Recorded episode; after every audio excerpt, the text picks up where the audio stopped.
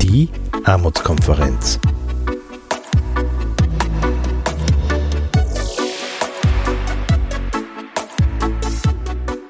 Herzlich willkommen bei einem neuen Podcast der österreichischen Armutskonferenz. Wir sind diesmal wieder brandaktuell. Es gibt seit einigen Wochen eine neue Regierung in Österreich und die Armutskonferenz hat das als Anlass genommen, um in einer Pressekonferenz darauf hinzuweisen, was es wichtig ist, um die Menschen vor Armut zu schützen bzw. um vorhandene Armut zu reduzieren. Dafür gibt es wieder eine breite Palette an Mitgliedern der österreichischen Armutskonferenz, die bei dieser Pressekonferenz ihre Statements geben. Moderiert wird die Pressekonferenz von Martin Schenk. Meine sehr verehrten Damen und Herren, ich darf Sie herzlich begrüßen zur Pressekonferenz der österreichischen Armutskonferenz. Äh, wir wollen heute äh, Ihnen präsentieren, erzählen, aus unserer Erfahrung berichten, was wir von einer neuen Regierung erwarten, und zwar in Bezug auf die soziale Sicherheit und der Menschen, die und mit denen wir arbeiten, sie unterstützen und begleiten. Äh, die Armutskonferenz ist ein Netzwerk aus äh, über 40 sozialen Organisationen und Forschungseinrichtungen, die Mitgliedsorganisationen betreuen, über 500.000 Menschen im Jahr, wenn wir alles, alle zusammenzählen, die in der Armutskonferenz äh, zusammengeschlossen sind. Äh, heute am Podium wird, äh, werde ich zu Beginn Ihnen noch ein paar sozialwissenschaftliche Zusammenhänge sagen, wo es um Stärken und Schwächen des österreichischen Sozialstaats geht in Bezug auf die Armutsbekämpfung. Das ist auch genau das, äh, um das es heute hier am Podium gehen wird. Ähm, dann werden wir einzelne Themen behandeln. Das erste Thema ist Menschen mit Behinderung und Menschen mit psychischen Erkrankungen. Dazu wird Christian Eigner vom Vertretungsnetz Erwachsenenvertretung und Michael Felten-Promente äh, Stellung beziehen. Äh, dann haben wir einen weiteren Schwerpunkt, wo es um Existenzsicherung geht, um Kinder, um Frauen, um Familie. Äh, da wird Gabriele Horak-Böck von der Schuldnerberatung was zur Existenzsicherung sagen und zu Teilhabemöglichkeiten, Doris Bettighofer von der Plattform für Alleinerziehende, dann zu der Fra und Angelika Eisterer von den autonomen österreichischen Frauenhäusern. Und zur Frage von Bekämpfung von Kinderarmut und Kinderrechten wird Isabella Steger von der Bundesjugendvertretung und Stefanie Schebesch-Ruf von der Katholischen Jungschau Österreich äh, etwas sagen. Und äh, last but not least wird Karl Frank von der Plattform Armutsbetroffener etwas aus seiner Sicht mit dem Schwerpunkt auch Existenzsicherung, Notstandshilfe und dergleichen sagen. Und Michael Felten habe ich, glaube ich, noch nicht gesagt. Oh ja, habe ich gesagt, beim Momente. Wunderbar. Äh, ich möchte kurz beginnen, was uns sozusagen ähm, zusammengeführt hat heute.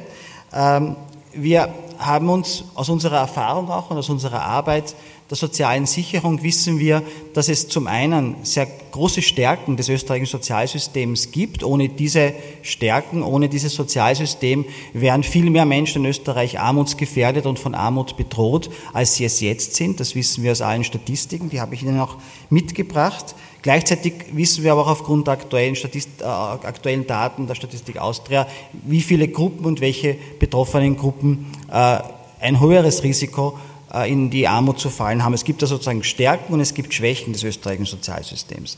Was sind die Stärken?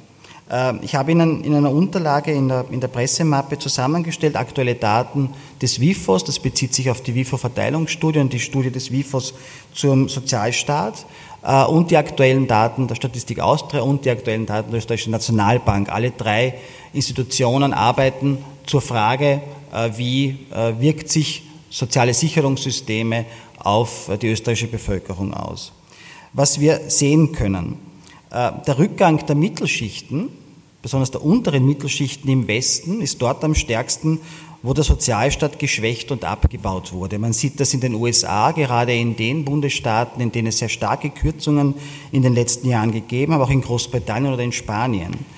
Ähm, man sieht auch gleichzeitig, dass diejenigen Länder, die nach der Finanzkrise keine großen Einschnitte und keine starken Einschnitte in ihr Sozialsystem gemacht haben, auch die sind, die am besten performen, am besten abschneiden im europäischen Vergleich in ihren Armutsraten. Dazu gehört Österreich, Dänemark, Schweden, Luxemburg. Das sind vier der Länder, die die geringsten Deprivations- und Armutsraten in Europa aufweisen.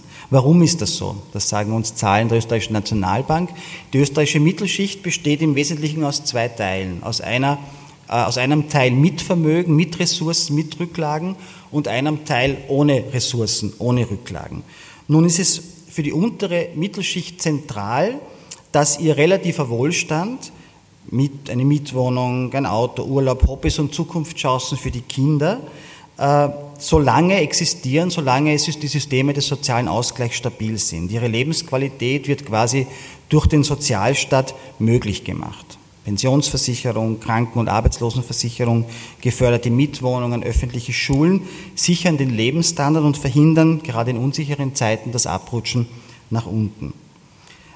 Die untere Mitte, und das unterscheidet sie von der oberen Mitte, hat eben keine Ressourcen, um Einschnitte wie Krankheit, Arbeitslosigkeit einfach aufzufangen. Und im Leben passiert immer etwas. Und sie wäre gezwungen, Vermögen für Alter, Bildung, Krankheit oder Arbeitslosigkeit anzusparen. Wäre sie dazu gezwungen, wäre ihr Lebensstandard und ihr Konsumniveau, vernichtet. Die Mitte ist dort weniger gefährdet, wo es ein starkes Netz sozialer Sicherheit gibt. Dazu habe ich Ihnen auch, das referiere ich jetzt nicht, auch die, äh, die Graphen und das sind sozusagen äh, der, äh, vom, vom WIFO in Ihre Unterlagen dazugestellt. Das waren die Stärken. Der Sozialstaat stützt und schützt besonders die untere Mittelschicht. Wenn man ihn äh, schwächt, dann schwächt man auch die Lebenschancen der Menschen, die eben in den unteren Mittelschichten leben und erhöht ihr Risiko, in die Armut abzustürzen und äh, verhindert präventive, den präventiven Schutz des Sozialsystems. Was sind nun die Stärken, äh, die Schwächen? Die Schwächen im Sozialsystem, da habe ich die Zahlen der aktuellen Statistik Austria, EU-SILK-Erhebung genommen. Wir sehen ziemlich genau in den Daten, wo die Probleme sind, wo die größten Risikogruppen sind. Das ist Kinderarmut, das sind ältere Arbeitslose, das ist Altersarmut, besonders Frauen im Alter, und das sind chronische Erkrankungen. Also wir sehen in den Daten, äh, die höchste Gefährdung äh, sind Familien mit Kindern, besonders äh, Alleinerziehende, alleinerziehenden Haushalten, Frauen im Alter, langzeitarbeitslose und Personen mit chronischen Erkrankungen. Und es ist kein Zufall, dass genau die Vertreter und Vertreterinnen der Einrichtungen der Armutskonferenz, die sich genau um diese Menschen kümmern, unterstützen, begleiten, auch heute hier am Podium sitzen. Zusammengefasst, äh, wenn wir was verbessern wollen, dann äh, fragt man sich am klügsten und besten, was sind die Stärken und was sind die Schwächen. Und im besten Fall äh, führt das dazu, dass man die Schwächen korrigiert und die Stärken verbessert, optimiert oder dorthin investiert. Das gilt auch für den Sozialstaat und für die soziale Sicherung. Dort, wo soziale Probleme steigen, müssen wir gegensteuern. Und dort, wo soziale, soziale Probleme präventiv verhindert werden können, müssen wir weiter investieren. Sonst, wenn man das Gegenteil macht, dann geht es sozusagen schief, dann werden die Schwächen verstärkt und die Stärken geschwächt. Ich möchte jetzt mit dem äh, Bereich Menschen mit Behinderung beginnen und an den Christian Eigner weitergeben. Ja, schönen guten Tag. Christian Eigner von Vertretungsnetz. Vielleicht kurz zu dieser Organisation. Vertretungsnetz vertritt im gesetzlichen Bereich des Erwachsenenschutzgesetzes Menschen mit psychischen Erkrankungen und intellektueller Beeinträchtigung. Und es scheint fast ein Widerspruch zu sein, das Erwachsenenschutzgesetz ist voriges Jahr im Juli in Kraft getreten. Mittlerweile international sehr anerkannt, nachgefragt, weil es die Selbstbestimmung von Menschen mit Beeinträchtigungen fördert und unterstützt. Und Monate später wird das neue Sozialhilfegrundsatzgesetz verabschiedet, wieder vom Bund, der aber die Selbstbestimmungstendenzen eigentlich konterkariert.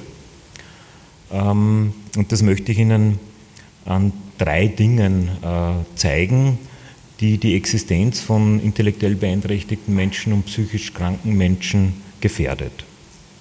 Ein Punkt ist, wenn Menschen mit intellektueller Beeinträchtigung in teilbetreuten Wohneinrichtungen leben oder auch Wohngemeinschaften genannt, ist es ein guter Schritt, eine moderne Form einer Teilbetreuung, um Menschen eben mit Behinderung zu ermöglichen, selbstbestimmt zu leben. Wenn diese Menschen in diesen WGs leben, wird aber das, äh, das Einkommen der anderen WG, Genossinnen, Genossen, Kolleginnen, Kollegen, angerechnet. Und dadurch kann es sein, dass im schlimmsten Fall bis auf 20 Prozent der Grundsatzleistung des Sozialhilfegesetzes reduziert wird, also eine 80-prozentige Reduktion. Es wird quasi davon ausgegangen, dass so eine WG, eine so eine teilbetreute WG, wie eine herkömmliche Haushaltsgemeinschaft betrachtet wird, wo die Einkommen zusammenzurechnen sind. Die ehemalige Sozialministerin Hattinger-Klein hat in der ganzen Gesetzwerdungsdebatte zugesagt, dass es dazu Ausnahmen geben soll für eben diese teilbetreuten Wohngemeinschaften. Und wenn man jetzt äh, konkret das Ausführungsgesetz der niederösterreichischen Landesregierung des Landtags anschaut, das vorige Woche am 13.06. beschlossen wurde, fehlt das dort. Es gibt eben keine Ausnahme für diese Klientengruppe. Der andere Punkt ist, ähm, es wurde ja der sogenannte Behindertenbonus eingeführt, eine gute Sache, eine eigentlich große Errungenschaft, weil es die behinderungsbedingten Aufwände anerkennt. Grundsätzlich zu sagen, das wäre ein zusätzlicher Betrag gewesen in Höhe von ca. 160 Euro zur Grundsatzleistung. Und da wieder der, die, die Details, die uns da Sorgen machen, weil man hier mit einem bürokratischen Aufwand einen Behindertenstatus nachweisen muss von 50 Prozent und auch ähm, diese Einstufungen sehr schwierig sind. Für psychisch erkrankte Menschen speziell, weil ja dies auch äh, bedeutet, die Bürokratie durchzugehen, sich hinzustellen, zu sagen, ich bin psychisch krank, ich bin behindert und das fällt psychisch erkrankten Menschen eher schwer. Dazu wird aber der Kollege Felten dann noch etwas dazu sagen, welche Auswirkungen das speziell für diese Menschen hat. Jedenfalls ist zu befürchten, dass dieser Bonus für äh, psychisch erkrankte Menschen nicht zum Tragen kommt. Der dritte Punkt, der Arbeitsqualifizierungsbonus. Eine schöne, ein schöner Begriff, der auch äh, suggeriert, da ist etwas Gutes äh, möglich bedeutet aber, wieder für, bedeutet aber für intellektuell beeinträchtigte Menschen letztlich in vielen Fällen eine reduzierte Geldleistung. Die Grundleistung wird nämlich um 35 Prozent gekürzt, wenn man nicht nachweisen kann, dass man das Sprachniveau B1 in Deutsch nachweisen kann. Jetzt ist es so, dass intellektuell beeinträchtigte Menschen sehr oft ähm, keinen Schulabschluss haben, mit dem sie eben dieses B1-Niveau nachweisen könnten und dadurch um diesen Bonus umfallen und das sind immerhin 35 Prozent der Grundleistung, also sie verkürzt sich auf ca. 500 Euro der Grundleistung in der Sozialhilfe. Das ist nach wie vor aufrecht und hat auch in Niederösterreich äh, bei der Landesgesetzgebung keine Änderung bedeutet. Es ist eigentlich das eingetreten, was wir immer gesagt haben, auch dass die Landesgesetze uns da keine Verbesserung bringen, und möchte nur darauf hinweisen, heute in der Früh gab es schon im Standard einen Artikel dazu, wo sich generell über diese landesgesetzlichen Bestimmungen in Niederösterreich auch ein Artikel findet. Was bleibt von einer Bundesregierung, würden wir uns eigentlich erwarten, dass man eher tragfähige und vernünftige Lösungsansätze arbeitet, die das Mindeste absichern, was ein Mensch zum Leben braucht, bedürfnisorientiert, bedarfsorientiert anstatt das festzulegen, nämlich das Höchste festzulegen, was ein Mensch kosten darf. Das ist ein Unterschied vom Ansatz her. Das ist ein generelles Problem dieser Grundsatzgesetzgebung. Dankeschön.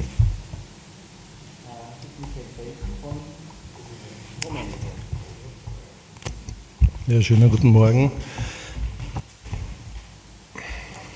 Promente, Promente Austria ist ein Dachverband von 27 Vereinen, die Angebote für Menschen mit psychischen Erkrankungen in Österreich machen. Und ich bin heute als Vertreter von Momente Austria hier. Der Kollege Eigner hat schon gesagt, ähm, dass Menschen mit psychischen Erkrankungen eine besonders betroffene Personengruppe sind, nämlich eine besonders betroffene Personengruppe, wenn es darum geht, ähm, stigmatisiert zu werden, da noch immer äh, verstecken sich Menschen mit psychischen Erkrankungen zum Großteil, äh, weil sie die Schikanen bei Begutachtungen, bei Ärzten, äh, bei, bei anderen Institutionen oder öffentlichen Stellen äh, fürchten. Wir haben, wir haben auch mit, dem, auch mit dem Behindertenbonus, den der Kollege Eigner vorhin angesprochen hat, dass diese Situation noch einmal verschärft. Wir, also wir hatten schon eine Zeit, wo das besser wurde und jetzt mit dem neuen Sozialhilfegrundsatzgesetz hat sich diese Situation wieder, wieder verschlechtert. Ähm,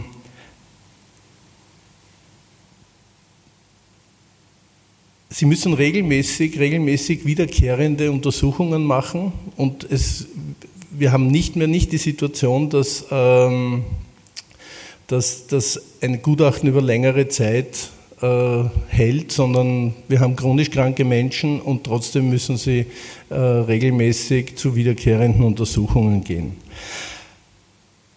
Das, was, was insbesondere ähm, auch schwierig ist, Armut und psychische Erkrankungen sind so ein Teufelskreis. Die hängen zusammen und ähm, wenn man psychische Erkrankung hat, verliert man vielleicht einen Arbeitsma äh, Arbeitsplatz, man kommt in eine schwierige Familiensituation, man verliert die, damit die Existenzgrundlage. Diese Existenzgrund, also dieser Wegfall der Existenzgrundlage macht erneut einen, einen, ähm, eine Verschlechterung der Situation und so dreht sich die Spirale immer weiter. Wir sagen daher, äh, jede, also psychisch erkrankte Menschen und äh, ins, ins, eigentlich jeder, jeder Mensch in, in Österreich braucht eine Sicherheit. Und zwar braucht er eine soziale Sicherheit und er braucht eine Existenzsicherung. Nur dann ist sichergestellt, dass eine ähm, dass, dass auch hier ein präventiver Charakter im Sinne der Vorsorge zur psychischen Gesundheit gegeben ist. Weiters brauchen wir, und das wird schon jahrelang diskutiert, endlich eine äh, Psychotherapie auf Krankenschein.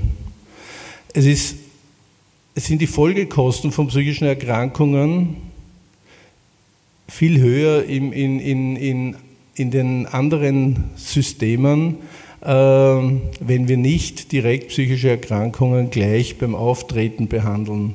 Das heißt, desto früher jemand zu einer, in, in die Behandlung kommt, desto eher ist auch die, die Vermeidung von langfristigen Krankenständen, von langfristigen Arbeitsunfähigkeiten gegeben. Daher unsere dringende Bitte äh, und Forderung auch, die Sozialhilfe muss auch, den, also muss auch in der Höhe sein, dass Menschen davon leben können und nicht Angst haben müssen, auf die Straße, äh, auf die Straße gesetzt zu werden. Danke. Vielen Dank. Also leistbarer Zugang zur Psychotherapie, psychotherapeutischer Hilfe für alle, besonders für die, die es sich nicht leisten können. Und ich gebe an die Gabi Horak weiter von den Schuldnerberatungen Österreichs, die besonders mit den Fragen von Existenzsicherung konfrontiert sind. Ja, schönen Vormittag. Ähm, ich vertrete hier die Dachorganisation der zehn staatlich anerkannten Schuldenberatungen. Ähm, unsere Klientinnen und Klienten sind großteils Menschen, die mit hoher Armutsgefährdung, die von Armut bedroht sind, mit sehr geringer Bildung und sehr geringem Einkommen. 36 äh, Prozent sind arbeitslos, 27 Prozent haben nicht mehr als das Existenzminimum zur Verfügung. Was ist dieses Existenzminimum? Diese Grenze, dieses Existenzminimum ist an und für sich eine sehr gute Maßnahme zur sozialen Sicherung. Das bedeutet, wenn jemand exekutiert wird, also der Lohn gepfändet, dass dieses Existenzminimum bleibt, um zumindest die Existenz zu sichern, wie schon der Name sagt. Diese Lohnpfändungen sind übrigens kein Randthema. Es wurden im Vorjahr an jedem einzelnen Werktag durch, durchschnittlich 2800 Lohnpfändungen bei Gericht beantragt. Also das betrifft durchaus sehr viele Menschen. Auch im Privatkonkurs bleibt dieses Existenzminimum.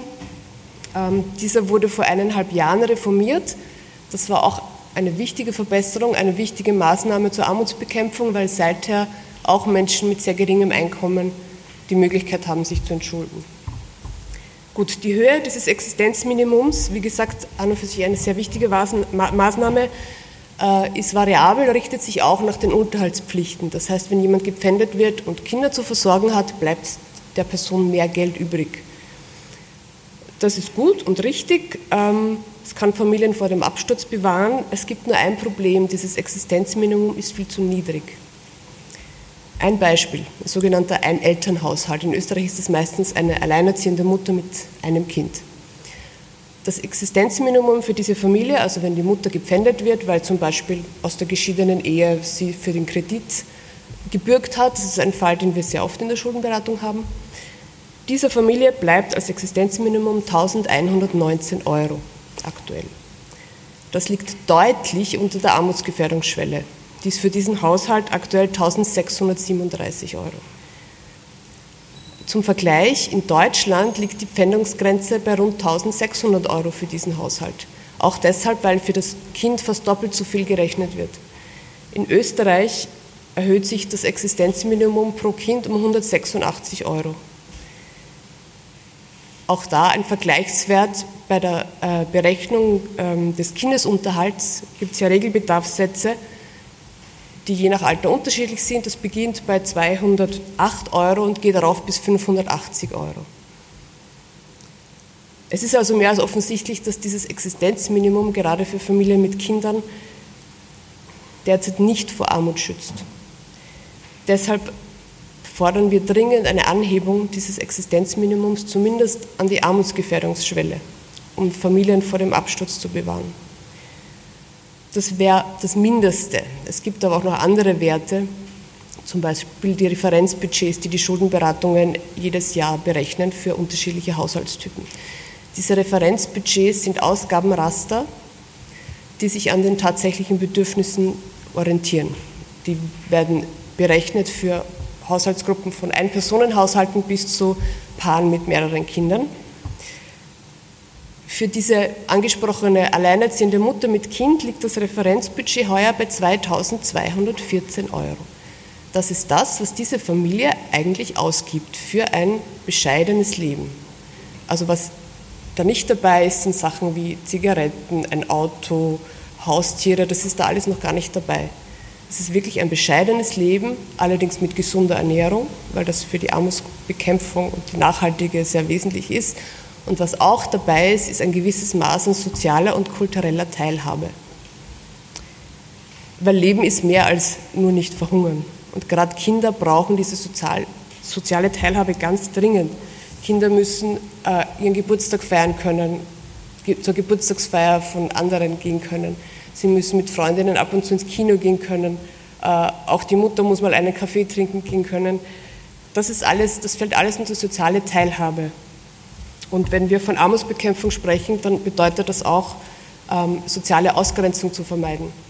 Und soziale Eingliederung äh, wird definiert, dass Menschen in der Lage sein müssen, Freizeitaktivitäten, an Freizeitaktivitäten teilzunehmen, die in dieser sozialen Gruppe als normal gelten. Es geht nur um das, nicht mehr und nicht weniger. Soziale Teilhabe.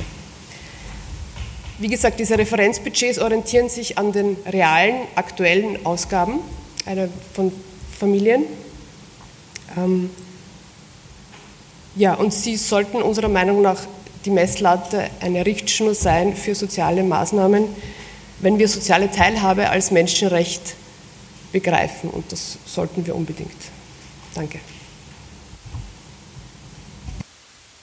Das bitte ich Doris Bettikofer, sie ist von der Plattform für Alleinerziehende und kann bei der Frage von, was heißt dabei sein für Kinder, gut anschließen. Ja.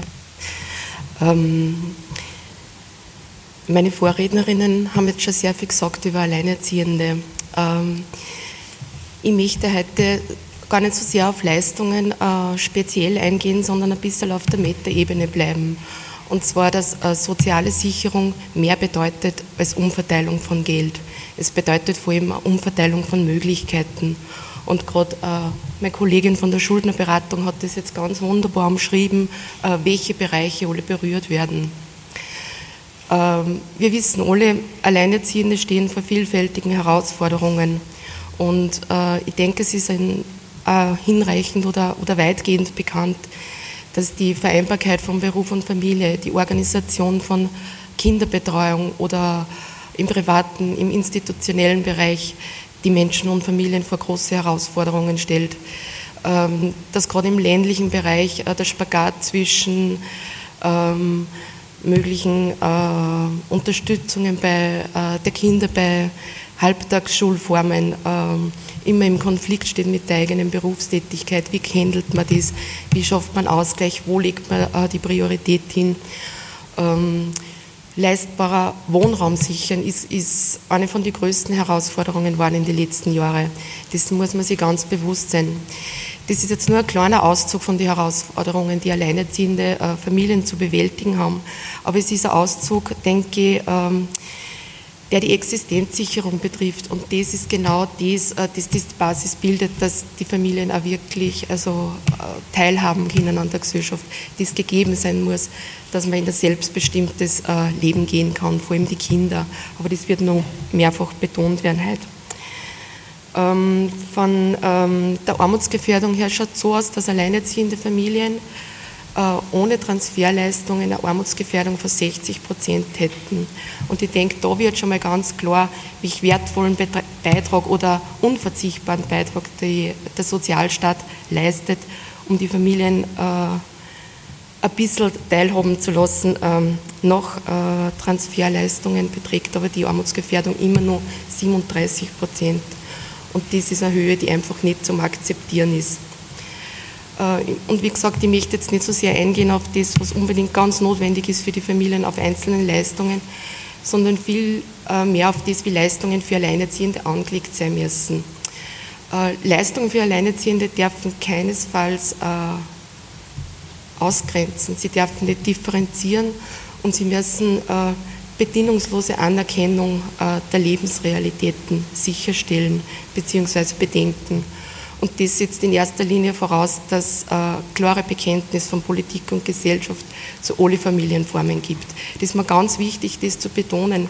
Es klingt vielleicht selbstverständlich oder als so, na, ist eh klar. Aber wir, wir haben das nicht im Moment und wir merken da ganz einen massiven Abbau.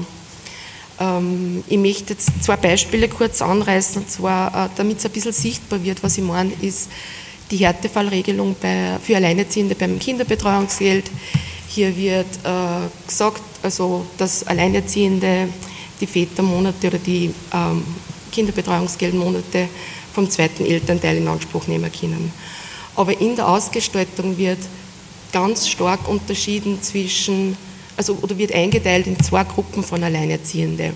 Und zwar Alleinerziehende sozusagen, die äh, nicht schuldig sind am Alleinerziehend und Alleinerziehende, die vielleicht beigetragen haben zum Alleinerziehendsein.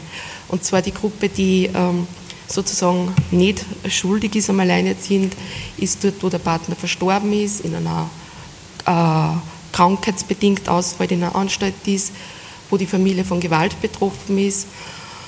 Ähm, und da wird die Leistung großzügiger gestaltet als in die alleinerziehenden Familien, wo der Partner oder wo nur eine Trennung da war.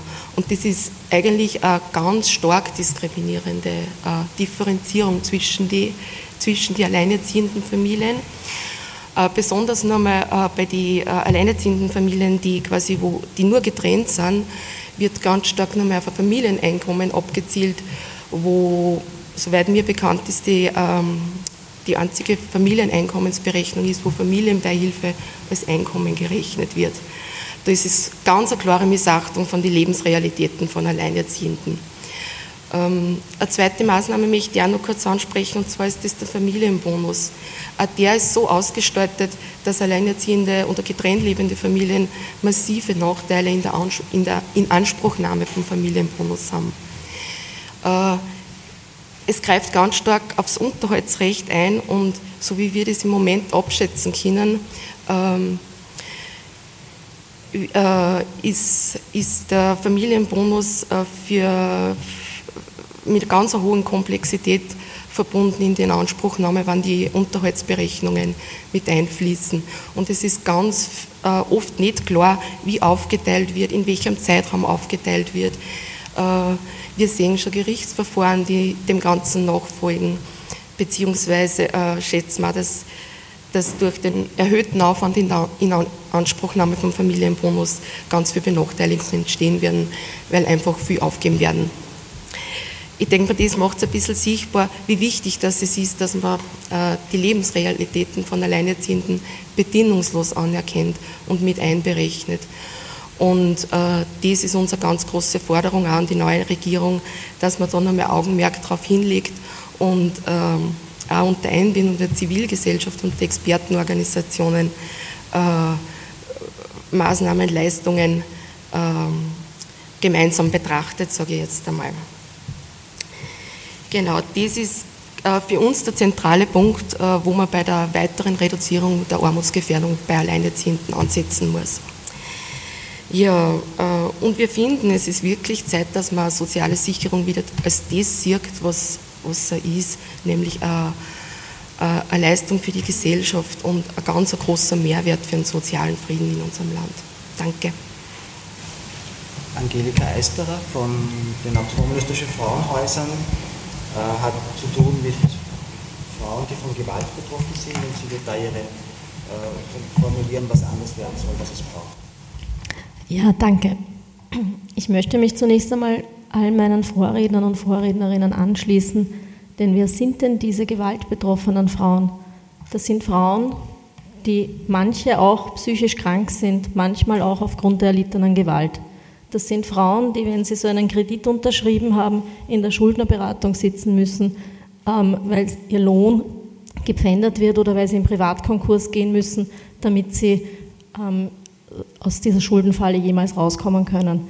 Das sind Frauen, die nach der Trennung dann Alleinerzieherinnen sind und versuchen sozusagen mit ihren Kindern alleine ein Leben gewaltfrei vom gewalttätigen Ehemann getrennt zu führen.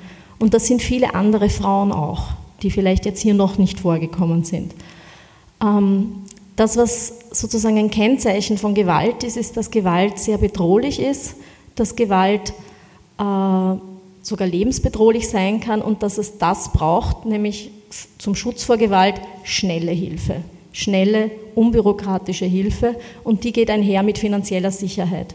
Das heißt, was ein großes Problem darstellt, ist, wenn Frauen von Gewalt betroffen sind und wir nicht sicher sein können, dass sie nach der Trennung vom Gewalttäter in irgendeiner Weise ihre Existenz sichern können, auf ein Gesetz zurückgreifen können, wie eine Sozialhilfe oder noch besser eine bedarfsorientierte Mindestsicherung, wie das Wort schön angelegt hat, ohne jetzt das alte Gesetz sozusagen herzitieren zu wollen, aber tatsächlich eine Sicherung, die soziale Sicherheit gewährt. Wenn wir das nicht gewährleisten können, können wir nicht gewährleisten, dass Frauen Schutz vor Gewalt haben. Dann müssen wir mit ansehen, dass Frauen zu ihren gewalttätigen Männern zurückkehren, weil sie nicht wissen, wie sie überleben sollen, weil sie keine Sicherheit haben, ähm, für ihre Kinder die Existenz sichern zu können.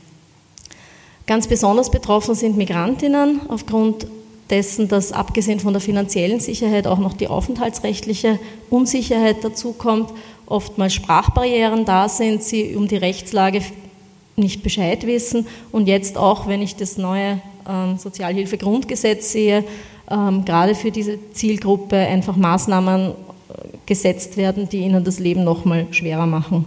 Das heißt, wenn nicht sicher ist, dass der Aufenthalt bestehen bleibt, wenn nicht sicher ist, dass eine finanzielle Sicherheit gegeben ist, dann ist auch nicht sicher, dass man diese Frauen vor Gewalt schützen kann.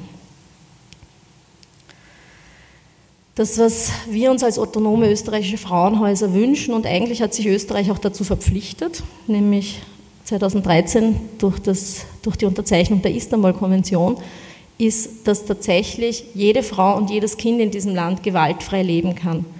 Und es ist schön, wenn das sozusagen auf dem Papier niedergeschrieben ist. Es ist schön, wenn es Gesetze gibt, ähm, die das schützen. Aber das ist nicht genug. Solange es keine finanzielle Sicherheit für diese Menschen gibt, ist das Gesetz nichts mehr als ein Zettel Papier, auf dem irgendetwas draufsteht. Solange kann das nicht umgesetzt werden. Solange Frauen- und Opferschutzeinrichtungen mit Budgetkürzungen äh, konfrontiert sind, solange kann diesen betroffenen Personen nicht genug Unterstützung gewährt werden. Maßnahmen daher, die Armut verhindern, verhindern auch Gewalt. Und daher sozusagen sitzen wir auch heute hier, weil wir uns wünschen, Maßnahmen, die in Zukunft Armut verhindern für alle Menschen, und die es möglich machen, Frauen und Kinder, die von Gewalt betroffen sind, eine Existenz zu sichern, weil nur dann ist es möglich, dass sie sich auch tatsächlich vom gewalttätigen Ehemann trennen. Ja, und ein bisschen möchte ich noch eingehen auf die Maßnahmen des Familienbonus, was eh schon gesagt worden ist, das betrifft halt viele Frauen einfach nicht, weil sie zu wenig Einkommen haben. Was noch nicht gesagt worden ist, wir sehen den Zwölf-Stunden-Tag als sehr problematisch. Ich kenne keine einzige Kinderbetreuungseinrichtung, die zwölf Stunden geöffnet hat in Österreich. Ähm, also wo ich mir denke, wie ist da die Möglichkeit von Vereinbarkeit und Familie gegeben, ähm, wenn solche Arbeitsbedingungen sozusagen möglich sind. Und ähm, auch sozusagen das Thema äh, Sozialhilfe, also noch einmal erwähnt, ähm, uns ist es total wichtig, dass das Existenz sichert und auch, wie vorher auch schon gesagt hat, nicht nur die Existenz, sondern auch eine Möglichkeit einer sozialen Teilhabe möglich macht, Möglichkeit vielleicht Zugang zu psychotherapeutischen Hilfsmaßnahmen, also alles, was meine Vorredner und Vorrednerinnen schon gesagt haben. Das heißt, unsere Forderung ist die, dass das umgesetzt wird, was ratifiziert worden ist, nämlich tatsächlich eine echte Gleichstellungspolitik und ein echter Gewaltschutz ähm, im Sinne von allen in Österreich lebenden Menschen. Danke. Danke. Wir haben jetzt noch zwei Themen, Kinderrechte, kind, Bekämpfung von Kinderarmut und, äh, und äh, Karl Frank mit Fragen der Existenzsicherung und auch der Gesundheit. Ich gebe jetzt äh, zu Isabella Steger von der Bundesjugendvertretung.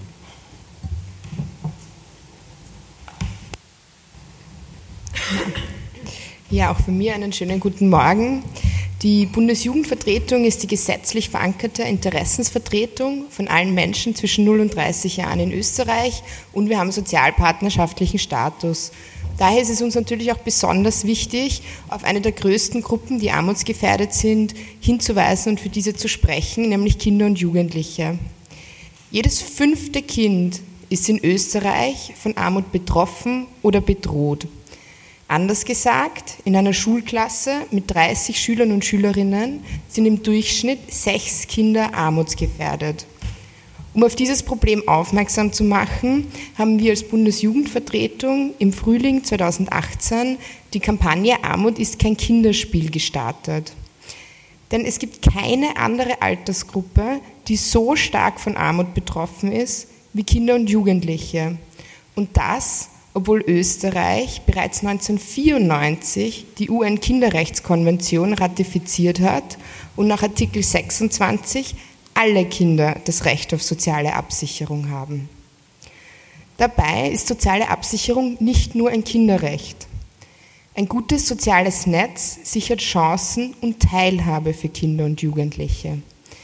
Wird bereits im Kindesalter ein sicheres, gutes und gesundes Leben ermöglicht, dann ist auch die Wahrscheinlichkeit deutlich höher, im Erwachsenenalter ein gutes und gesundes und vor allem stabiles Leben zu führen.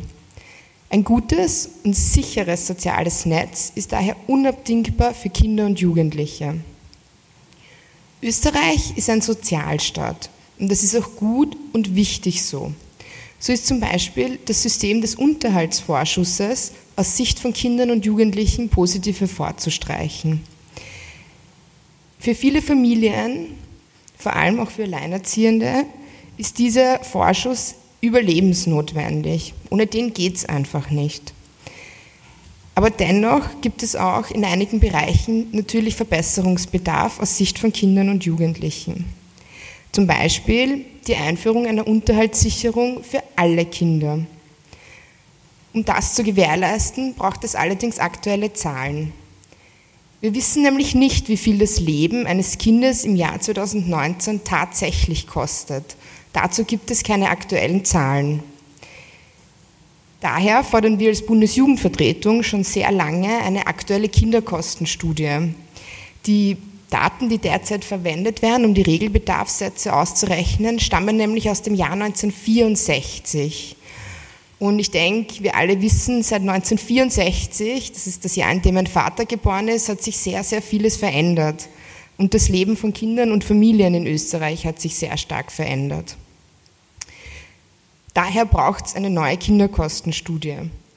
Aber um auch wirklich alle Kinder abzusichern, fordern wir die Einführung einer Kindergrundsicherung für alle Kinder und Jugendlichen in Österreich, Diese Kindergrundsicherung kann aber nur eingeführt werden, wenn wir wissen, wie viel das Leben eines Kindes tatsächlich kostet. Diese Kindergrundsicherung könnte dann Leistungen, die bereits bestehen, ersetzen und sie stellt vor allem eines her, gleiche Chancen für alle Kinder und Jugendlichen in Österreich. Denn im Sozialstaat Österreich darf es kein Kind und keinen jungen Menschen geben, der in Armut lebt. Danke. Ich gebe weiter zu Stefanie Schebesch-Ruf von der Katholischen Jungschau Österreich, bitte. Ja, guten Morgen, herzlichen Dank. Die katholische Jungschau setzt sich ja in ihrer gesellschaftspolitischen Arbeit schon sehr lange als Sprachrohr der Anliegen der Kinder in Österreich, aber auch mit unserem Hilfswerk der Dreikönigsaktion in der gesamten Welt ein. Und wir setzen uns für Chancengleichheit und gesellschaftliche Teilhabe ein. Österreich ist eines der reichsten Länder dieser Erde und grundsätzlich gibt es viele sozialstaatliche Leistungen, auf die wir, glaube ich, mit Stolz schauen können. Der deutsche Altkanzler Helmut Schmidt hat einmal gesagt, der Sozialstaat ist die größte kulturelle Leistung, welche die Europäer während des ansonsten schrecklichen 20. Jahrhunderts zustande gebracht haben. Und wenn man sich unsere sozialstaatlichen Leistungen mit dem Blick auf Kinder im europäischen Vergleich anschaut, dann denke ich, ist da was Wahres dran. Mutterschutzgesetz, Kinderbeihilfe, kostenlose Schulbücher, Schüler und Schülerinnen Freifahrten, pauschales Kinderbetreuungsgeld, Ausbildungspflicht bis 18, um nur einige zu nennen. Laut Statistik Austria tragen Sozialleistungen dazu bei, sozialen Ausgleich zu schaffen und das bis zu 30 Prozent Armutsreduzierung dadurch möglich ist. Und dabei wird vor allem die Mindestsicherung und die Notstandshilfe hervorgestrichen. Ja, jetzt haben wir es eh schon gehört, ähm, Sozialhilfe neu, Familienbonus, das sind nur einige Themen, wo genau die Kinder unter den Rost fallen, die es am dringendsten brauchen würden, nämlich Kinder in Mehrkindfamilien, Kinder in Ein-Elternhaushalten, Kinder in sogenannten Working-Poor-Familien und Kinder in Familien mit erhöhtem Betreuungsbedarf. Als Mitglied der Bundesjugendvertretung schließen wir uns der Forderung nach einer den aktuellen Kinderkosten angepassten Kindergrundsicherung an, weil wir der Meinung sind, dass das Kinderarmut in Österreich massiv reduzieren könnte. Wir haben es schon gehört, jedes fünfte Kind bzw. jeder fünfte Jugendliche ist in Österreich armuts- bzw. ausgrenzungsgefährdet. Und wir sind der Meinung, Kinderarmut schränkt ein und Kinderarmut grenzt aus. Und Kinderarmut beeinträchtigt die Lebens-, Entwicklungs- und Bildungschancen von Kindern und Jugendlichen in Österreich nachhaltig negativ.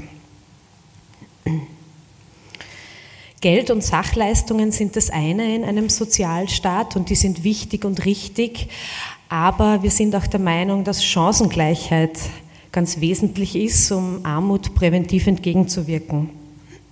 Chancengleichheit für Kinder zu fördern, ist auch das Anliegen der UN-Kinderrechtskonvention und ihrer 54 Artikel. Österreich hat die Kinderrechtskonvention ja schon Anfang der 90er Jahre ratifiziert und hat auch die Grundrechte in den Verfassungsrang gehoben, was wir sehr begrüßen. Der Staatenbericht der Vereinten Nationen lobt den grundsätzlich sehr hohen Umsetzungsstand in Österreich in Bezug auf Kinderrechte. Gleichzeitig wird aber dort auch gefordert, dass es wünschenswert wäre, alle 54 Artikel der Kinderrechtskonvention in den Verfassungsrang zu heben. Und dieser Forderung schließen wir uns als katholische Jungschau auch an. Nicht nur, um auf das Thema Chancengleichheit, Kinderrechte und Armutsprävention zu sensibilisieren, sondern weil wir wirklich Chancengleichheit für Kinder und Jugendliche in Österreich fordern und echte Partizipation einfordern. Und ich glaube, das wäre auch heuer, wo sich die Kinderrechte zum 30. Mal jähren, ein schönes Geburtstagsgeschenk. Vielen Dank. Danke. Karl Frank äh, ist von der Plattform Sichtbar werden, der Gruppe, der Plattform, wo sich Armutsbetroffene im Rahmen der Armutskonferenz selbst organisieren, selbst das fordern, wünschen, äh, einklagen, was Ihnen wichtig ist, aus Ihrer persönlichen Erfahrung. Bitte. Ja, grüß Gott, die Damen und Herren. Freut mich, dass ich da ein paar Sätze dazu sagen kann. Also für mich als Selbstbetroffenen, äh, der seit rund 15 Jahren mit der chronischen Erkrankung leben muss und mit all diesen Folgen, die dann oftmals eintreten, ergeben sich einige wichtige Faktoren oder Problematikfälle. Zum Ersten haben wir äh, drei Säulen der Sozial, äh, wie sagt man, sozialen Absicherung. Der erste ist im Fall der Erwerbslosigkeit die Arbeitslosenversicherung. Wir haben sie erlebt, auch in den letzten 20 Jahren. Die Wirtschaft kann nicht nur in Österreich nicht genügend bezahlte Arbeitsplätze bieten oder anbieten. Das betrifft gesunde, volleinsatzfähige, aber auch gesundheitlich beeinträchtigte Personen, die nochmals viel verstärkt. Daher ist auch die Wirtschaft, nicht nur wir als Arbeitnehmer, in die Pflicht zu nehmen.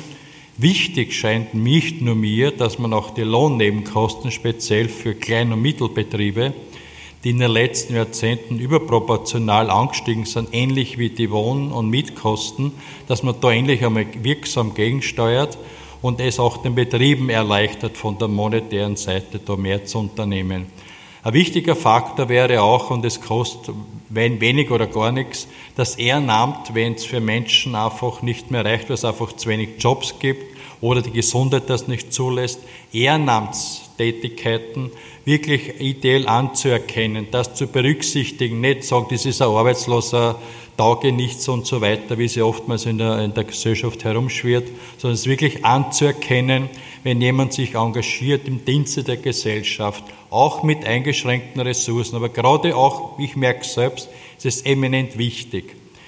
Dann kommen wir zu den monetären Auswirkungen. Das äh, Arbeitslosengeld, das glaube ich, brauche ich nicht näher vorstellen, dass im äh, Regierungsabkommen, welches nicht aufgearbeitet werden konnte, natürlich weil es zerbrochen ist, das äh, Übereinkommen, die Notstandshilfe wurde ja geplant abzuschaffen, durch irgendwelche andere Konstrukte zu ersetzen. Da war dann die Rede Mindestsicherung, Sozialhilfe und so weiter. Also ist für mich ein Unding, dass man diese Leistung, die wir selbst erbringen als Arbeitnehmer, Arbeitslosenversicherung, Notstandshilfe kommt aus dem Arbeitslosenversicherungstopf, dass wir dann auf einmal in einen Topf geschmissen werden, äh, wo die Sozialhilfe auszahlt wird. Wir haben das selbst eingezahlt, das halte ich für völlig inakzeptabel. Also ich sage es ganz klipp und klar. Widerspricht auch dem klaren Grundsatz, Leistung muss sich lohnen. Also wenn man mal was geleistet hat, hat was einzahlt, hat man auch Anrecht auf eine Leistung daraus. Zweitens, ganz kurzer Punkt zur Mindestsicherung oder Sozialhilfe neu, diese Vermögenszugriffe was ich immer wieder gehört habe bis zuletzt, dass man bei Mindestsicherungs- oder Sozialhilfe aufstockern auch Vermögenszugriffe tätigen will. Das ist kontraproduktiv und völlig absurd. Wenn sich ein Mensch bereit erklärt, unter dieser Einkommensgrenze der Sozialhilfe arbeiten zu gehen, dann nimmt man ihm zur Strafe, wenn er ein bisschen was übrig hat, vielleicht ein altes Auto, aber ein paar tausend Euro oder ein paar tausend Euro mehr, also die obligaten 4000 oder Eigentumswohnung, das wegzunehmen, das ist absurd. Das, das, das, verschlägt mir die Sprache, das kann ich nie und nimmer akzeptieren. Und auch im Generellen diese Vermögenswerte 4000 Euro, das ist absurd gering, das gehört ähnlich angehoben auf 50, 100.000 Euro, das wäre mal ein vernünftiger Ansatz und realistischer. Ja, ganz kurz noch zu den gesundheitlichen Auswirkungen. Es ist schon angesprochen worden von rechts außen, und zwar von den Leistungen, die die Krankenversicherung, die Krankenkassen erbringen. Ganz wesentlich erscheint mir die geplante stärkere Einflussnahme der Arbeitnehmer. Da müssen wir alle aufpassen, denn niemand von uns hat das ewige Leben gepachtet. Jeder wird irgendwann einmal mit der Gesundheit zu tun kriegen oder mit Krankheiten besser gesagt. Und dann ist man auf diese Leistungen, die wir selbst mit unseren Beiträgen finanzieren, angewiesen. Daher ist der Einfluss der Arbeitnehmer, sprich oftmals der Konzerninteressen hier, so weit geht, zurückzudrängen oder zurückzuhalten. Sonst haben wir wieder Verschlechterungen zu befürchten. Was angesprochen wurde, ist ein wichtiger Faktor, möchte ich da noch anführen ja Psychotherapie und so weiter völlig unzureichend derzeit abgegolten werden. Auch andere Behandlungsschritte, äh, wo man oftmals sehr viel dazu aufzahlen oder zuzahlen muss oder müsste. Ich konnte auch nicht alles finanzieren, natürlich in der Phase, wo ich mit einem Viertel, Fünftel meines einzigen Einkommens leben musste, wäre für mich äh, eine Überlegung wert, auf jeden Fall, ob man nicht ähnlich wie beim Reha-Geld, ein Modell, wenn man auf Reha geht, wo ich vor ein Jahr, paar Jahren auch dabei war, dass man aufgrund des Einkommens gestaffelt gewisse Zuzahlungsbeiträge zu leisten hätte. Also das heißt, Hausnummer unter 1000 Euro Null Zuzahlung bis 1500, von mir aus 10 Euro pro Tag oder 5 oder 20, das kann man alles noch austarieren. Und das scheint mir ein vernünftigerer Ansatz als diese Extrempunkte, entweder alles oder nichts. Könnte man auch dieses, wie sagt man, äh, diese äh, Gratis-Mentalität irgendwie äh, da vom Tisch wischen zum Teil, wenn man sagt, wir auch dazu leisten wir unseren Beitrag. Also das halte ich für zumindest erstrebenswert oder zumindest diskussionswert. Wie gesagt, es gäbe viele Punkte noch, es sind nur ein paar. Ich halte es also wie viele andere, aufgeben dort meinen Brief und ich werde so weitermachen, solange die Gesundheit das zulässt. Und ich merke es an mir selbst, auch wenn ich keine bezahlte Arbeit habe, seit kurzem bin ich im Korridorpension, Arbeit oder irgendwo mitzumachen, ist immer noch besser als nichts. Vielen Dank für die Aufmerksamkeit. Vielen Dank. Also wir haben uns jetzt in diesem breiten Podium sagen, zwei Dinge sozusagen zusammengepackt oder versucht, versucht äh, wir haben Ihnen jetzt versucht, zwei Dinge zusammenzubringen und, und, äh, und äh, aus unserer konkreten sozialen Praxis zu erzählen und zu erklären. Das eine, dass der Sozialstaat stützt und schützt, besonders die Mitte und dass dort, wo die soziale Sicherheit eingeschränkt wird, auch die soziale Sicherheit besonders der Mitte gefährdet ist. Und gleichzeitig aber gezeigt, es gibt Stärken dieses Sozialstaats, den auch unsere äh, Leute, die wir betreuen und begleiten, äh, davon profitieren. Aber es gibt auch Schwächen, wenn wir schauen, wer aller von Armut in Österreich betroffen ist. Und es geht darum, die Stärken zu stärken und äh, die Schwächen zu korrigieren und nicht umgekehrt. Wir können nicht dort, wo der Sozialstaat gut funktioniert, dort abbauen, das wird die Leute treffen, und nicht dort, wo es eigentlich Schwächen gibt, nichts tun. Und das ist ein bisschen die Situation und das muss mit einer neuen Regierung anders werden. Wir haben dazu auch eine äh, eine, eine Aktion, Sie sehen Plakate hinter, die wir schon jetzt seit einigen Monaten äh, durchführen und werden es auch jetzt im Sommer weitermachen. Da geht es um die Frage, was brauchen Menschen? Äh, ich brauche Freunde, du brauchst Freunde, ich brauche was zum Essen, du brauchst was zum Essen, ich brauche einen Doktor, du brauchst einen Doktor. Und wir werden, wir haben das bisher, das ist eine, eine, eine Gesprächsinitiative, wir werden auch in den nächsten Wochen und über den Sommer wieder auf die Arbeitsmarkt, aufs AMS gehen, auf die Sozialämter, auf Ambulanzen, überall dort, wo soziale Sicherheit oder Leute hinkommen, um, um soziale Sicherung auch zu bekommen, Chancenteilhabe und diese Karten verteilen und mit den Leuten ins Gespräch kommen. Das ist quasi auch Teil dieser dieser Idee zu, eigentlich ist es eine Art Wertedebatte, die wir führen, und zwar nicht nur sozusagen über die Köpfe, sondern konkret mit den Betroffenen. Das äh, wird es in den nächsten Monaten geben. So, jetzt mache ich einen Schluss und bitte um Ihre Fragen. Es folgten jetzt die Fragen der Journalistinnen, die wir leider nicht in einer guten Audioqualität aufzeichnen konnten. Nachdem aber die Antworten durchaus spannend sind, äh, ja, bringen wir jetzt die Antworten auf diese Fragen die teilweise eh selbst für sich selber stehen und manchmal muss man ein bisschen versuchen zu erraten, was die Frage denn gewesen ist. Das was wir am stärksten brauchen, ist eine Mindestsicherung eine Sozialhilfe, die Existenz und Chancen sichert und Teilhabe sichert und nicht Leute weiter in den Abgrund treibt. Das ist, glaube ich, das Zentrale, was uns hier alle ein. Das ist die Erfahrung, die wir machen und das muss mit einer neuen Regierung anders werden und geändert werden. Die Rücknahme dessen, was jetzt ist, ist Voraussetzung dafür, dass man was Neues aufsetzt. Das Zweite, was wir hören, ist, ist leistbares Wohnen. Das war eine große, äh, ist eine große Sache. Das dritte ist Gesundheit, Fragen des Zugangs zu gesundheitlichen Leistungen. Da geht es besonders um äh, psychotherapeutische Fragen, aber auch um Rehab-Sachen, wo es hohe Selbstbehalte gibt und viele sich das nicht leisten können oder die therapeutischen Einrichtungen sind zu teuer oder es gibt zu lange Wartezeiten. Ein Riesenproblem. Äh, ein weiterer Punkt Menschen mit Beeinträchtigungen, mit Behinderungen. Da haben wir jetzt aufgrund der jetzigen Sozialhilfe massive Probleme die noch ordentlich äh, zu Buche schlagen werden, sowohl, glaube ich, von den Kosten als auch in sozialer Not und Elend. Äh, und das muss sozusagen anders werden. Auch das Unterhaltsrecht braucht seine äh, eine Reform. Also ich fasse zusammen, wir brauchen Existenzsicherung, die wirklich Existenz sichert. Wir brauchen äh, leistbares Wohnen. Wir brauchen einen Zugang an Leistbaren zu therapeutischen und Gesundheitseinrichtungen. Wir brauchen einen Ausbau der Kinderrechte und sowas wie eine Kindergrundsicherung, die auch schon ja modellartig im Entstehen ist. Ja. Ich glaube, es ist eine falsche Analyse, das habe ich versucht an diesen Daten des WIFOS zu zeigen. Die, der Sozialstaat in Österreich sichert in erster Linie die Mitte ab.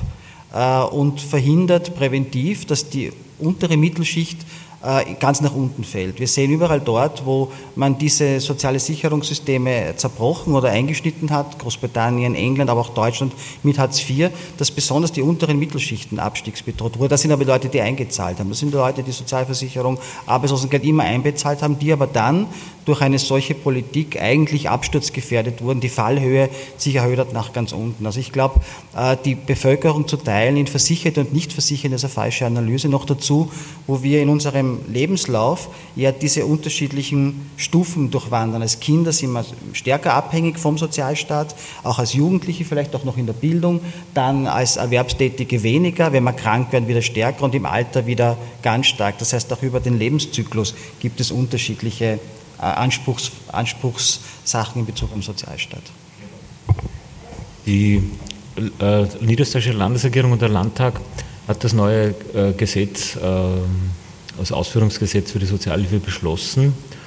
Und es war ja in der Bundesgesetz, äh, hat er die Möglichkeit ähm, für Länder eröffnet, bestimmte Dinge zu, zu lösen positiv. Ein Beispiel, äh, beeinträchtigte Menschen, intellektuell beeinträchtigte Menschen, aber auch andere, äh, die nie ins Erwerbsleben kommen, müssen die Eltern auf Unterhalt klagen, wenn es die Möglichkeit gibt, dass sie Unterhalt kriegen könnten von, von ihren Eltern.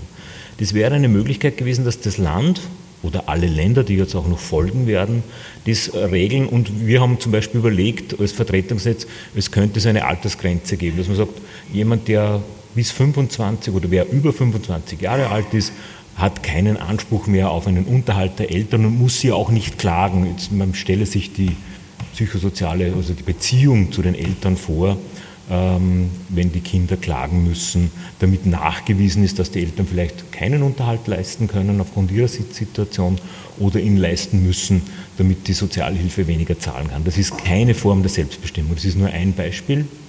Und eben das mit dem der Behindertenbonus, den wir schon erwähnt haben, der eigentlich eine gute Leistung ist, ähm, ist aber in den Details so schwierig, dass insbesondere psychisch erkrankte Menschen ähm, keinen Zugang zu diesem Bonus haben werden. Und wir gehen immer wieder davon aus, dass wir sagen, äh, beeinträchtigte Menschen haben, haben, haben besondere äh, Lebensbedarfe in dem Sinn, dass sie erhöhte Lebensbedarfe haben.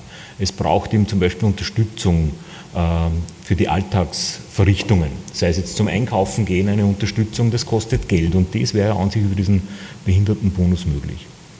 Und es gibt noch einige andere Dinge, äh, wie zum Beispiel auch, äh, möchte man schon fast sagen, ein visionärer Ansatz, der auch immer wieder auftaucht, ähm, auch in Wien diskutiert wird, für die beschäftigungstherapeutischen Maßnahmen, wo behinderte Menschen arbeiten, gibt es jetzt Taschengeldsysteme, wo 60, 100 Euro im, im Monat bezahlt werden. Und wenn man das gesamte Ding betrachtet, könnte man hier eine kollektivvertragliche Entlohnung ersinnen, um dann eben diese, wie Martin Schenk das gesagt hat, am Ende des Arbeitslebens auch in Pension gehen zu können. Das wäre natürlich eine eigene Konstruktion, weil unser Klientel ja keine Möglichkeit hat, am sogenannten ersten Arbeitsmarkt auch diese Sozialversicherungsleistungen zu, zu lukrieren. In dem neuen äh, in dem jetzt beschlossenen niederösterreichischen Sozialhilfegesetz gibt es eine große Problematik beim Wohnen. Wir wissen, Wohnen ist kaum mehr leistbar, besonders in den Städten. Und äh, es wurde ja versprochen von der Regierung, die dieses Gesetz äh, verabschiedet hat, dass wenn es zu viel wird, wenn die Wohnkosten so hoch wird, man 30 Prozent quasi draufzahlen noch darf. Äh, das findet sich aber im Gesetz nicht wieder. Im Sozialgesetz Niederösterreich gibt es diese 30 Prozent Zusatzmöglichkeiten nicht. Das heißt, Leute, wo die Wohnung äh, unbezahlbar wird, werden sich das unmöglich leisten können. Und wir, auch alle wohnungslosen Einrichtungen, eher St. Pölten, Wiener Neustadt, wo die größeren Städte sind, machen sich schon Riesensorgen, was sie mit den Leuten tun, weil die werden ihre Wohnungen verlieren. Ich, meine, ich habe jetzt gerade überlegt, äh, weil ja der Nationalrat ist ja der gleiche. Und die Regierung könnte Regierungsvorlagen einbringen. Jetzt rein vom, vom, vom quasi Nona, so geht das. Und die haben jetzt gerade überlegt, naja, jetzt haben wir circa vier Monate diese sogenannte Übergangsverwaltungsregierung und dann gibt es irgendwann eine neue, wo wahrscheinlich mit ganzen Verhandlungen, was immer da ist, wird man vielleicht nächstes Jahr, Anfang des Jahres eine Regierung haben, die weiterarbeitet und das heißt wieder ein verlorenes Jahr für Änderungsnotwendigkeiten. Jetzt könnte man ja eigentlich sagen, der Appell geht eigentlich an den Nationalrat, ob sie dort im, im Versuch sozusagen vernünftige Kräfte finden und sagen, das, was hier jetzt alles erzählt wurde, welche Gefahren bestehen, die jetzt in den nächsten Monaten schlagend werden. Die Landesgesetze müssen bis Ende des Jahres verabschiedet werden auf Grundlage dieses Grundsatzgesetzes. Die müssen handeln. Und wie es Niederösterreich zeigt, handeln sie, wird man sehen, wie die anderen Länder arbeiten, aber nicht zum Guten oder auch nicht die Möglichkeiten ausschöpfen, die sie als Länder hätten.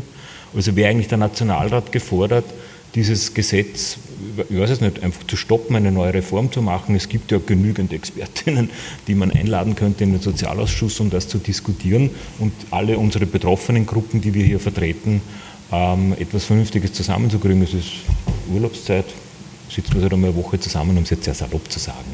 Also die Zeit zu nutzen. Aber es geht mir darum, durch das, dass diese Regierung jetzt quasi abgewählt wurde, werden wir circa ein Jahr für Reformbestrebungen verlieren. Das ist eigentlich das Ärgerliche, was mich daran ärgert, muss ich sagen. Also schwierig, gesetzlich fallen uns jetzt nicht so schnell was ein, was einfach ging, aber ich glaube, was du meinst, das könnte auch auf der Verwaltungsebene sein. Also man könnte ja, also alles, was jetzt ginge, wäre, das fällt mir schon an. Ich meine, es ist alles in den Ermessensausgaben der Ministerien, Studien zu machen, zu sagen, wir wollen uns irgendwas genauer anschauen oder Expertenrunden, Enquetes, also versuchen sozusagen Dialogveranstaltungen zu machen, um Dinge vorzubereiten, das ist ihnen unbenommen, um Dingen auf den Grund zu gehen. Vielleicht eh etwas, was viel zu wenig war in den letzten eineinhalb Jahren, nämlich wieder auf Empirie, auf Evidenz, auf sozialwissenschaftliche, auf, auf Expertenerfahrungen, auf Betroffenenerfahrung äh, zu bauen. Das könnten wir jetzt machen. Das ist jetzt kein Gesetz, aber das wären sozusagen sowas wie Vorarbeiten vielleicht für die Grundlagen schaffen für Entscheidungen für dann. Genau, also da ergänzend vielleicht, ähm, dass man eben sagt, das wäre nämlich kein neues Gesetz, dass man einfach sagt, man gibt jetzt eine Kinderkostenstudie in Auftrag, dann hat man einfach Zahlen konkret, was kostet das Leben eines Kindes in Österreich, die man einer möglichen neuen Regierung in Zukunft in die Hand geben kann und darauf aufbauen kann man dann wieder Gesetzesänderungen machen. Aber ich denke, so eine Studie in Auftrag geben, das wäre natürlich was, was auch eine Übergangsregierung machen könnte, weil es kein neues Gesetz wäre. Herzlichen Dank fürs Zuhören eine Zusammenfassung der Pressekonferenz und einige weitere Unterlagen, unter anderem eine Analyse, wie der Sozialstaat stützt und die Mitte schützt, finden Sie auf unserer Homepage www.armutskonferenz.at. Auf Wiedersehen.